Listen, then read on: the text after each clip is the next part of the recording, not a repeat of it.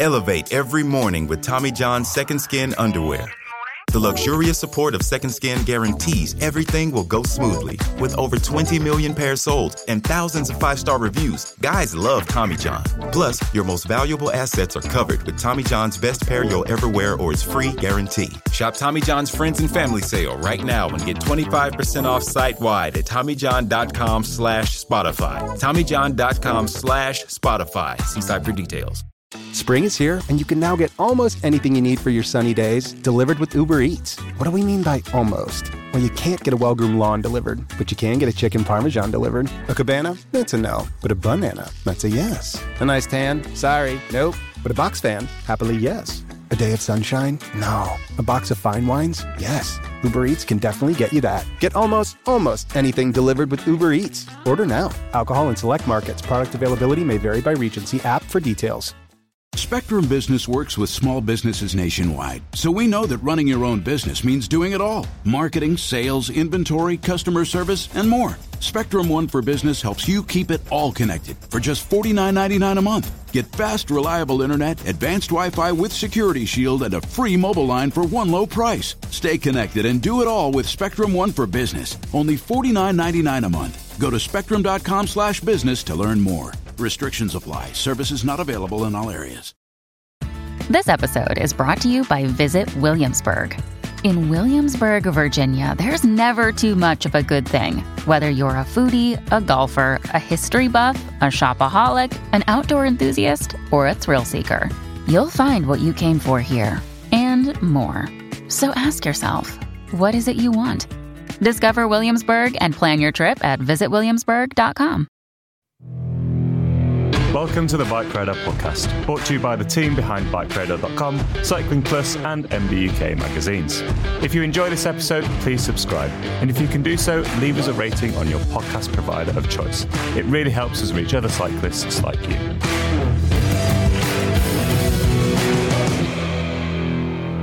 Hello and welcome to the Bike Radar podcast. My name is Jack Luke, and today I'm joined by good friend and wonderful colleague Simon von Bromley. And today we're going to be bringing you a breakdown of the top news stories of 2023 as voted with your clicks on bikeradar.com. These are indeed the top stories as ranked by your precious page views. And there's a wonderful mix of road, gravel, and mountain bike things in there. So something for everyone, including some surprising standout performers.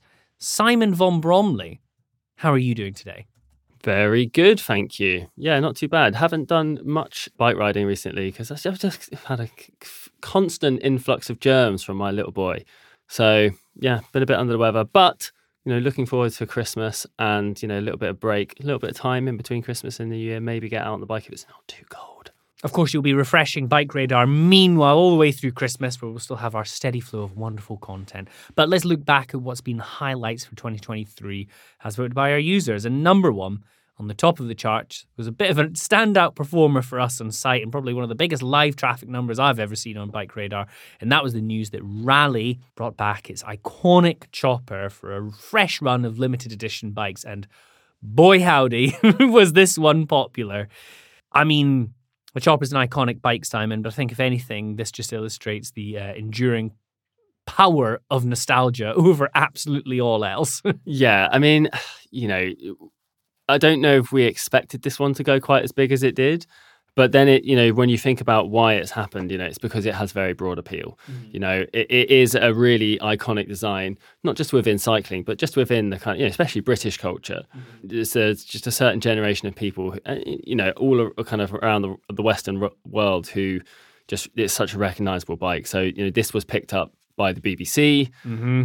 Uh, we, we were all watching the live stats with great interest, like Sado's stock traders back, back in the office. And when it went on BBC News, there was like a huge spike on site. It was very fun. It's a shame you can't buy and sell page views, isn't it? A short, we could short other websites. that would be good. Um, yeah, so you know, like you say, nostalgia. Just maybe maybe it's always like this. You know, I heard a kind of you know a YouTube video essayist, Lindsay Ellis, once talk about the the rose tinted rear view mirror mm. and how like you kind of look back on the past with you know, a, a, this feeling that things were better than they were. And, you know, like I've never ridden a Raleigh chopper, but I have to say, like, they look like trash. um, but, you know, if you had one as a kid, there's that kind of thing, or you knew someone who had one as a kid and you really wanted one, is there's that thing of looking back at it and being like, wow, what a cool design, man. You know, it's so iconic, it's so unique. And it's just like, it doesn't necessarily have to be. Is this the bike that was in Stranger Things as well? Did they have a chopper in Stranger Things? I thought it was BMX. I haven't watched Stranger Things. I'm really oh, okay. sorry. I, I yeah, miss, I do you know what I mean? Like, like, or ET, for yeah. example, that might be more useful. also generation. BMXs. I'm really sorry. Simon. Okay, well, but but you know it's kind of like that from that like era, and and I think people just look back on this stuff fondly, and there's as you say, just a kind of a little bit of a nostalgia hit. Just really, this this one just really got people in, in right in the feels, didn't it? As online people would say, it's really funny saying the uh, the um, rose tinted rear view mirrors because one of the pieces that kind of highlights of the story was that legally it was actually really difficult to bring this bike back to market because safety regulations have moved on so considerably since the 70s that this kind of bike is like no no why would you do this so the uh, the design of the bike was very moderately changed compared to the old one. But really, like, unless you were a proper chopper nerd, you'd be very, very hard pushed to compare the or to tell the two apart. And they've sold out completely. There was a second run a little bit later in the year. Again, they've completely sold out, despite the fact these cost nine hundred and fifty pounds a piece. Quite a big price if nostalgia is all you're after. But a very popular story. And, and Simon, the page views don't lie. No, and it is funny as well because Raleigh, you know, especially if you're you know British, Raleigh is a very iconic brand. And, otherwise, apart from this story, they've really disappeared off the face of the earth, which is a bit yeah. unfortunate, really. Oh, I just think that's totally fair. I think in the e-bike market and cargo bikes, like they're making some really, really good stuff now. That's fair, but it's very UK centric. That is yeah. I, I, I, suppose I'm focusing very much on that. You know, they used to make racing bikes completely, yeah. and they don't. But you're right, they do make other bikes. So I think yeah, you're right though. The sort of cachet as a brand that it once had just isn't there anymore. You know, globally speaking, in the UK, is still a substantial player in the sort of urban and community bike market. But yes, this was a surprising standout performer from the year. And if you want to check back at this story or any of the others, please do head to the links in the podcast description. We can read all about it. Number two. Again, this one was perhaps slightly less surprising, but this is the story that Shimano has issued a recall of its road bike cranksets, Hollowtech 2 uh, road bike cranksets manufactured over a certain era, affecting 2.8 million cranksets. We cannot overstate the sort of scale of this story. Certainly in my time at Bike Radar, it's the biggest recall that's that's happened.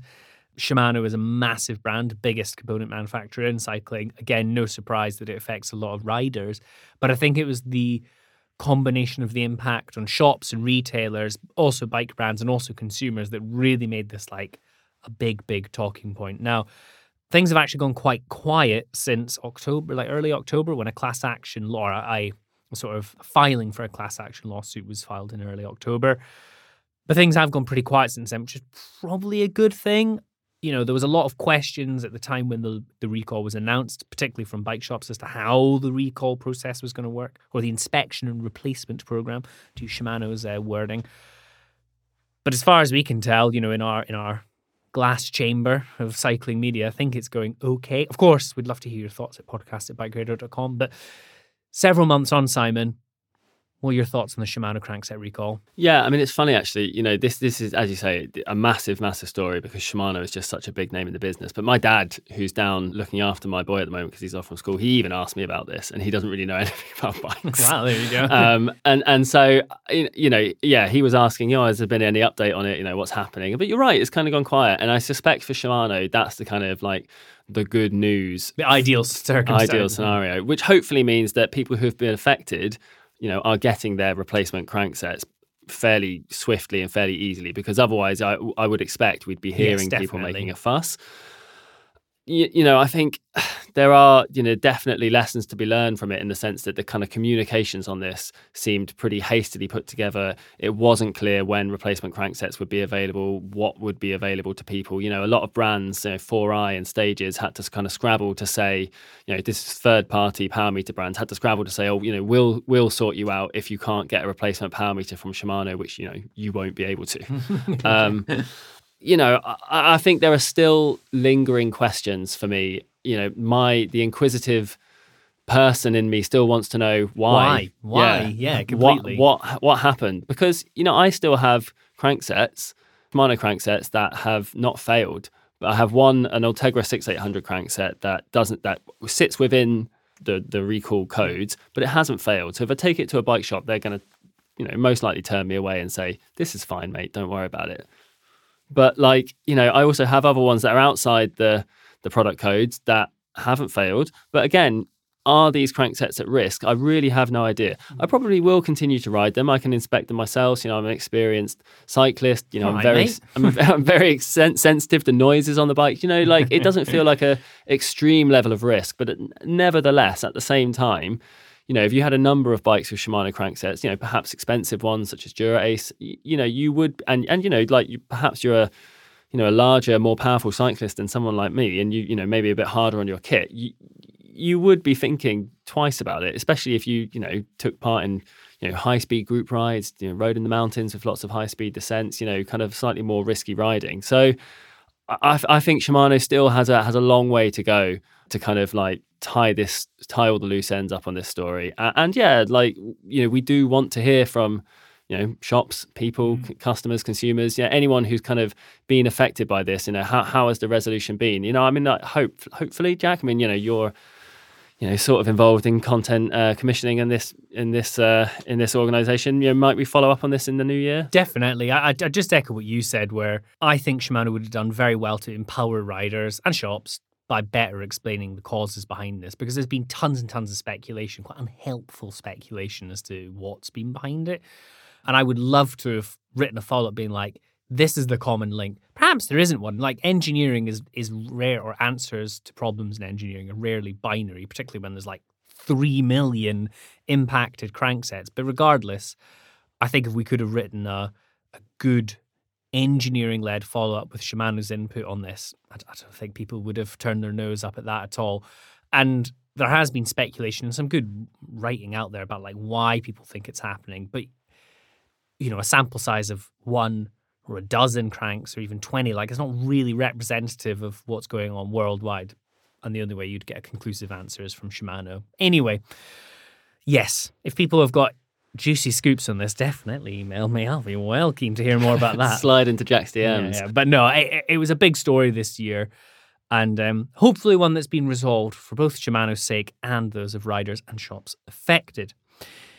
Next on our list was the arrival of SRAM T Type or Transmission, which is an all new ish mountain bike group set family which does away with the rear derailleur hanger, finally making public SRAM's grand ambitions for its universal derailleur hanger standard. So, if you're not familiar with Transmission, it is a you know a standard external drivetrain. The difference being that instead of a either removable or fixed derailleur hanger on the back of the bike, there's a sort of a hole un- around which the rear derailleur pivots. A massively oversimplified description of what is quite a, an- a significant change in drivetrain design.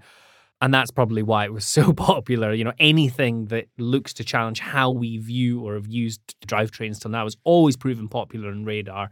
And given SRAM's absolutely massive impact or scale in the mountain bike world, no surprise to see this one up there. I think what's interesting for me is that SRAM clearly has more in mind with what what it maybe has planned for T Type. On the mountain bike side, like don't forget this actually only came out in March, the first um, T Type group set. and We've seen additional ones since at lower price points, and it's become quite ubiquitous in mountain bikes, both with OEMs like loads and loads and loads of new bikes coming out with it, but like just out and about, it's out there. People are buying it. People are writing about it. It's it's in the industry and on people's bikes already what I was of with my road and curly bar hat on, what I was speculating about earlier this year is we've seen a handful of gravel bikes with a UDH. Oscar wrote a really good bit about this in his predictions for next year. But I kind of imagined that given the level of investment and redesign that's gone on the mountain bike side, like generally speaking, road and mountain bike group sets have always been fairly similar in terms of design. This is probably the biggest split, I would say, in terms of interfaces, for example, in a long time. And I imagined that in time, SRAM would port over some of that tech to the roadside, perhaps trying to push UDH onto road bikes, which I don't think necessarily be a bad thing to have universal, unified standard. But in my view, I think that's probably less likely now because the specialized Tarmac SL8, bit of a bellwether for bike design as a whole, as the Tarmac has always been, doesn't use UDH. And I think if Specialized isn't adopting it for its road bikes, like the likelihood of UDH making its way onto road or gravel bikes in a significant way, I think is quite low. But back on the mountain bike side, it's been a big year for SRAM and they've really dominated the headlines and minds of riders out there. And I think it's all for Shimano to play for in 2024 if they have anything up their sleeve mountain bike wise. It's been a pretty quiet year. Simon, I won't grill you on mountain bike questions because you're a man with curly bars on the mind at all times. What were your thoughts on UDH? Yeah, I, I think, like you say, it, the way that it kind of you know mounts directly to the frame like that it is really interesting you know because Shimano has trialed direct mount yes of course in a slightly different way before you know you still needed a kind of hanger but you know it doesn't it didn't mount to the kind of wheel axle like this one does. You know i think SRAM's marketing team played a real blinder with this launch with all the videos of people jumping on their bikes. Oh it was so clever yeah. You know because those just instantly went all all around the web and you, you know if you're in on kind of bike internet you, you couldn't really miss it. Uh, and and you know like that's an impressive thing because you know anyone who's used a derailleur based drivetrain will know that having a straight derailleur hanger is really critical to kind of you know shifting accuracy and performance and it's one of those it's one of the first things that can make you know a, a high end you know multi-speed group set go wrong and for sort of you know SRAM to just just kind of realize that, solve that problem, get rid of it. Mm. It's a really interesting piece of innovation. So, yeah, to go back to your point about could we see it on the road, I, I don't think we wouldn't because it isn't it isn't as applicable to road. I think it's more that Shimano just holds greater sway over the road bike world in terms of you know OEM stuff. Like, yeah, on the mountain bike side, as you say, SRAM has made enormous gains oh, over Shimano. Yeah. Um, and you, you, know, I think if you'd look back at our tech predictions for this year, you know, we you know, we spoke about this in, in the podcast. Tech predictions we got wrong. You know, a few of our mountain bike writers predicted that Shimano would release new group sets this year, and it just it just hasn't happened for the mountain bike side at least. So, yeah, uh, you know, it would be interesting to see what Shimano does. Uh, to be honest, I can't see them doing this. I just it, because it's a SRAM thing. No, but, they, there's no way they'll adopt it. I, it would be such a significant change for them. And like, when have you ever seen brands shaking hands and going, "Hey, cool idea, cool standard, man"? Uh, presumably as well. I mean, I, I, don't know this for sure, but one would assume they'd have to pay licensing fees or yeah. whatever. They're never going to do it. I would, you know, do bear in mind that UDH bikes can still work with any other drivetrain. You can get a UDH two I don't know what you want to call it, standard hanger. hanger. Yeah. You know, that's that's yeah. a thing that exists for all of their yeah. bikes. Regardless, though, you know, that SRAM this isn't the right word, but that SRAM managed to convince bike brands that they should adopt this across all their bikes is pretty impressive in itself and does illustrate their power over bike brands. But that only comes with confidence from consumers as well. You know, SRAM is is a big name in the mountain bike world these days. Hardly a revelation to say that, but it's it's true. They are a, a big deal, and I think T Type will continue to make waves in mountain biking for quite some time. Elevate every morning with Tommy John's Second Skin underwear. The luxurious support of Second Skin guarantees everything will go smoothly. With over 20 million pairs sold and thousands of five star reviews, guys love Tommy John. Plus, your most valuable assets are covered with Tommy John's best pair you'll ever wear or its free guarantee. Shop Tommy John's Friends and Family Sale right now and get 25% off site wide at TommyJohn.com slash Spotify. TommyJohn.com slash Spotify. See site for details. Hear that? Believe it or not, summer is just around the corner. Luckily, Armorall, America's most trusted auto appearance brand, has what your car needs to get that perfect summer shine. Plus, now through May 31st, we'll give you $5 for every 20 you spend on Armorall products. That means car wash pods, protectant, tire shine, you name it. Find out how to get your $5 rebate at armorall.com. Armorall, less work, more clean. Terms apply. Hey, it's Kaley Cuoco for Priceline. Ready to go to your happy place for a happy price? Well, why didn't you say so? Just download the Priceline app right now and save up to 60% on hotels. So, whether it's Cousin Kevin's Kazoo concert in Kansas City, go Kevin, or Becky's Bachelorette Bash in Bermuda, you never have to miss a trip ever again. So, download the Priceline app today. Your savings are waiting. Go to your happy place for a happy price. Go to your happy price, Priceline. Simon, back into comfortable ground for you, you'll be pleased to hear we found uh, sandy shores with the news that uh, from Sea Otter this year that Van Rysel, the bike brand of Decathlon, mega sports retailer, intended to become a top five global brand with the sort of kind of release, sort of preview of five new bikes. On to you, Simon. Tell me, what were those five new bikes? So they were the uh, the RCR, an aero road bike, which has we just saw uh, very recently in its kind of high end world tour spec, which has been built for the Decathlon AG2R team, because of course Decathlon and you know its brand Van Rysel are now sponsoring a world tour team for the first time in a very long time. That's obviously a very interesting development. But they also showcased uh, an FCR, which is an aero road bike pitched at Criteriums. Now, if that sounds slightly confusing because we've just talked about an aero road bike built for World Tour, they are quite similar bikes. It looks like the FCR is going to be slightly heavier, slightly more weighted to you know short courses, as it, as it says, criteriums, kind of flat things like that. Um, but we'll kind of have to wait and see how you know where the differences exactly lie. They've got a carbon gravel race bike called the Gravel GCR, so that's gravel with the A removed because vowels are very unfashionable. Uh, a carbon in a carbon. I, ju- in- I just one of these jokes that I just I'll never tire of it. yeah, but I just don't know why. I honestly, I don't know why brands do this. A discussion for another day. Keep going back, to Van can't. I just can't work out why they do it. Yeah. It's really annoying. I, I was going to call out another brand, but I won't. It's, it's irrelevant. um, they've got a carbon endurance road bike called the NCR, and then a titanium gravel bike called the Gravel Tie. You know, a pretty, a pretty full complement of road bikes. Now, interesting amongst all this, you said, of course, World Tour team. World Tour team aren't going to be riding around on an alloy bike with 105. These bikes are available in a very wide range of specs, and we described the new RCR that uh, AG2R are riding as we say with very large quote marks an affordable super bike at 8,000 ish pounds. Now, that's a lot of money, but in the context of like 12, 15 zillion pound uh, super bikes, it, it is cheap.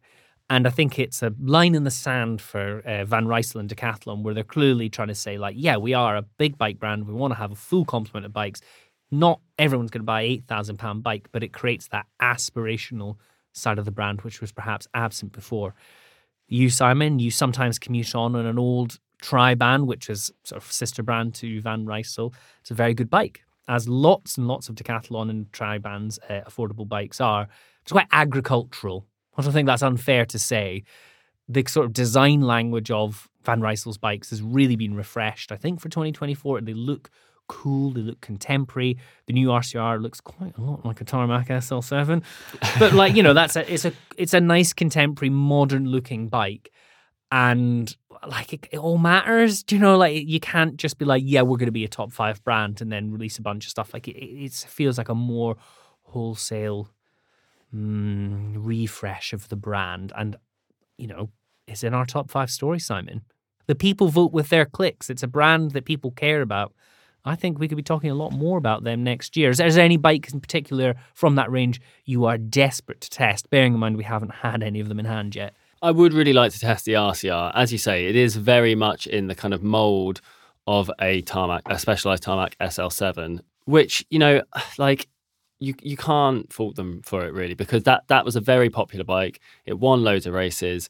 It's it's got everything people want. It's that kind of, you know, hybrid of of a light lightweight aero bike, drop seat stays, like aggressive geometry, like everything people really want from a race bike. And, you know, obviously, as always, we can't just judge a bike based on its on paper specs. You know, you could get it and it could feel like really dead, or it might the you know the kind of the way the geometry comes together just doesn't really work, or or whatever. But you know, on paper, it looks like a really good start, and undoubtedly, eight thousand pounds, euros, dollars, whatever, is a lot of money. But you know that that build is for a, a completely top of the range build. You know, they haven't skimped on any parts for it. You know, it's got Swiss side wheels, a Dura Ace Di2 group set, you know, Continental GP 5000 tires, a kind of a new integrated one-piece cockpit developed with Deda, obviously a very big brand in components.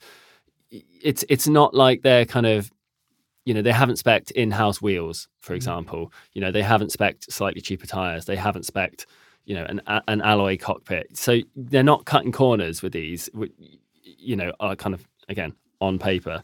So they're kind of competing in price with the likes of canyon and other big you know direct sales manufacturers, and so yeah, it will it will be really interesting to see how the other bikes in the range play out. You know, five bikes is you know a full complement.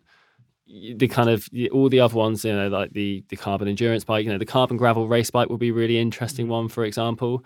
That looks you know, it's fair. You know, all of these bikes are fairly vanilla, shall we say? Yeah. But then that might mean they have very broad appeal. Yes. Um, none of them are kind of coming out with any wild design choices that are, you know that would grab the headlines. You know, what's grabbing the headlines is the fact that people recognise Van Rysel and Decathlon as a really good value brand. Yes, and a brand that you can buy almost anywhere. I think that's an important distinction to make is that Decathlon is a mega mega retailer. You can get camping gas to canoes, whatever you want, and they have presence like everywhere, pretty much everywhere. And they've they do make some pretty out there products, but they're not gonna they're not gonna set the world alight in cycling by doing something far out. I think this is a wise move to sort of ease in to their um their resurgence as a brand. I'll just stress one more time that like we have reviewed Van Rysel and Decathlon bikes for a long time now, but they have generally speaking been more like basically cheaper stuff and it's always reviewed very, very well. So it's going to be interesting to see how they've tackled things at the other end. And as Simon's hinted at already, we're trying to get our grubby mitts on some new bikes, and hopefully in 2024 we'll have more to say about the brand. Now, speaking of things that aren't very vanilla, we actually have the news that's specialized, quite unusual. Uh, this is not one I expected at all. But Specialized launched a very out there carbon commuter bike, the Specialized Sirrus, which lost half of its seat tube to improve comfort. This is a really hard one to describe, but imagine a commuter bike with rather than a seat stay which meets at the uh, at the seat cluster, sort of meets halfway down where, where you'd mount the front derailleur. Where you'd mount the front derailleur, but then extending onto the top tube, creating a sort of other triangle just above the bottom bracket. That's a terrible description. Definitely look at a photo of the bike. I mean, I don't know where this came from. It's cool, and there was loads and loads of like discourse around the bike and what it could mean for road bike design in general. Is it a hint of things to come? As this like passive rear suspension? But like a, a, weird niche carbon commuter bike is not what I expected, and nor is it what I expected to be so popular. But again, shows the value in making weird stuff if you want to capture headlines. What do you reckon, Simon? Yeah, absolutely. I think your last point on that is very salient and you know, Specialized is just always a hugely popular brand. You know, you know, we, we you know, we often see you know people commenting on on you know on our on our coverage of stuff and you know on uh, the site the coverage of other media sites like you know why do you guys only cover specialized big brands you know trek blah blah blah but the, the the truth is is that we cover them because people want to read about them. People click on it. Yeah, and if and if you know if that stopped and people no longer wanted to read about specialized trek and they only wanted to read about I don't know moots or you know Bowman, yeah. you know we that's what we'd be covering. Ult- ultimately, you know we live to serve. We live, Simon. Such an honourable profession. yeah, I just do this for honour. Yeah. Um, but I think Specialized is really good. You know, we talked about SRAM's marketing earlier. Specialized is really good at doing these things that catch attention. You know, like with the Tarmac SL8 earlier this year, you know, they called it the, the kind of little protrusion on the front of the bike a speed sniffer. Genius. And that was just enough to just set everything alight because, like, real, you know, realistically, extending the head tube for aerodynamic purposes has been around since you know the Pinarello F8, mm. which was a rim brake bike launched in like 2013, 2014, maybe 2014. It, it, but it but it's that kind of it's how you package it, how you talk about it. Now I think originally when we we saw a patent of yes, this and well dearly yeah. dearly departed Matthew Loveridge, you know, now moved on to other pastures. I won't say greener pastures, um, but he reported on a patent that we saw, and you know we speculated whether this would be the new Roubaix, mm. you know, because it was quite clearly designed to kind of flex, essentially offer greater comfort. Now it, it wasn't you know, and and I think if I'd been around at the time when Matthew wrote that, or he'd asked me, I'd have said, "Nah, UCI rules won't allow this." so it can't the be the Roubaix, Roubaix. bike. Well, it is actually a UCI approved bike, the Roubaix, isn't it? It is. It's raced at uh, Roubaix. Roubaix, Paris I was going to say Flanders to be a wind up merchant there, but carry on. but they don't race it there. They all ride the tarmac. This this seems to be it's one of those bikes that a brand such as Specialized can do afford to do. Yeah, and that you know they're not necessarily going to sell loads of them, but it kind of like you know, it, it, you know, I, I've included a balance bike in my gear of the year, for example, and and I was looking up other balance bikes just to compare it, and special and it reminded me that specialized did a uh, a balance bike that was 1000 pounds slash dollars. Yeah and it was made out of little, made out of carbon fiber had like proper spoked wheels and everything like this and it was like really like austere and grey so dull. And i was like what kid would would want this?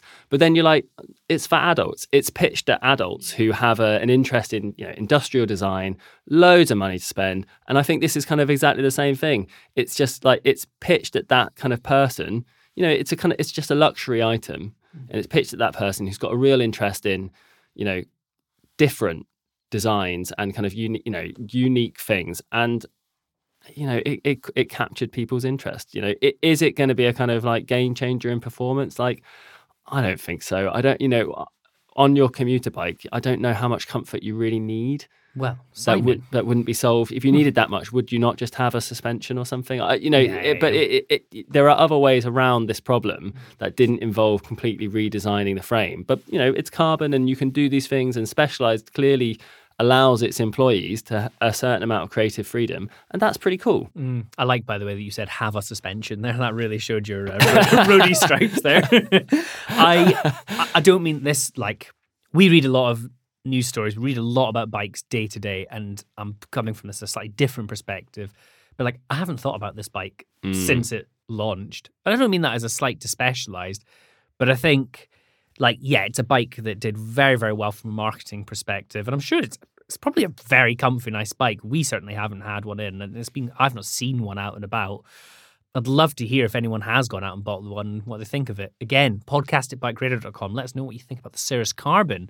Hmm, maybe one to revisit for next year. you know, yeah, I think it kind of plays into my perception of it's an interesting contrast to the Van Rysel thing. Whereas I think like you know Van Rysel as a brand is is is very much like you know the bikes that they have released are all kind of like very middle of the road, very vanilla. They don't have any kind of gimmicks or anything like that.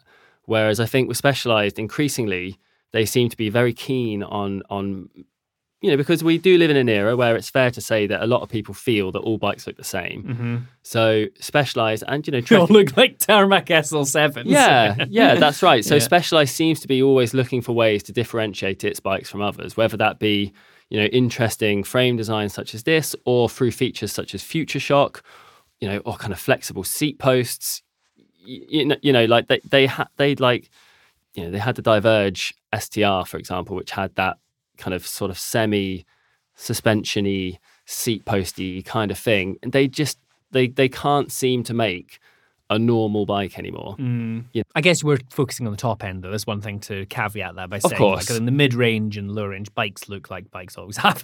yeah, of course. But you know, on Yeah, their yeah. kind of like headline grabbing bikes, they are increasingly looking for, you know, like gim- gimmicks is the word, but like I don't I don't necessarily mean it in a in a in a Derogatory. derogatory way. They are just looking for ways, you know, a bit like Trek did with ISOFlow, the hole in the seat tube of the of the Madone.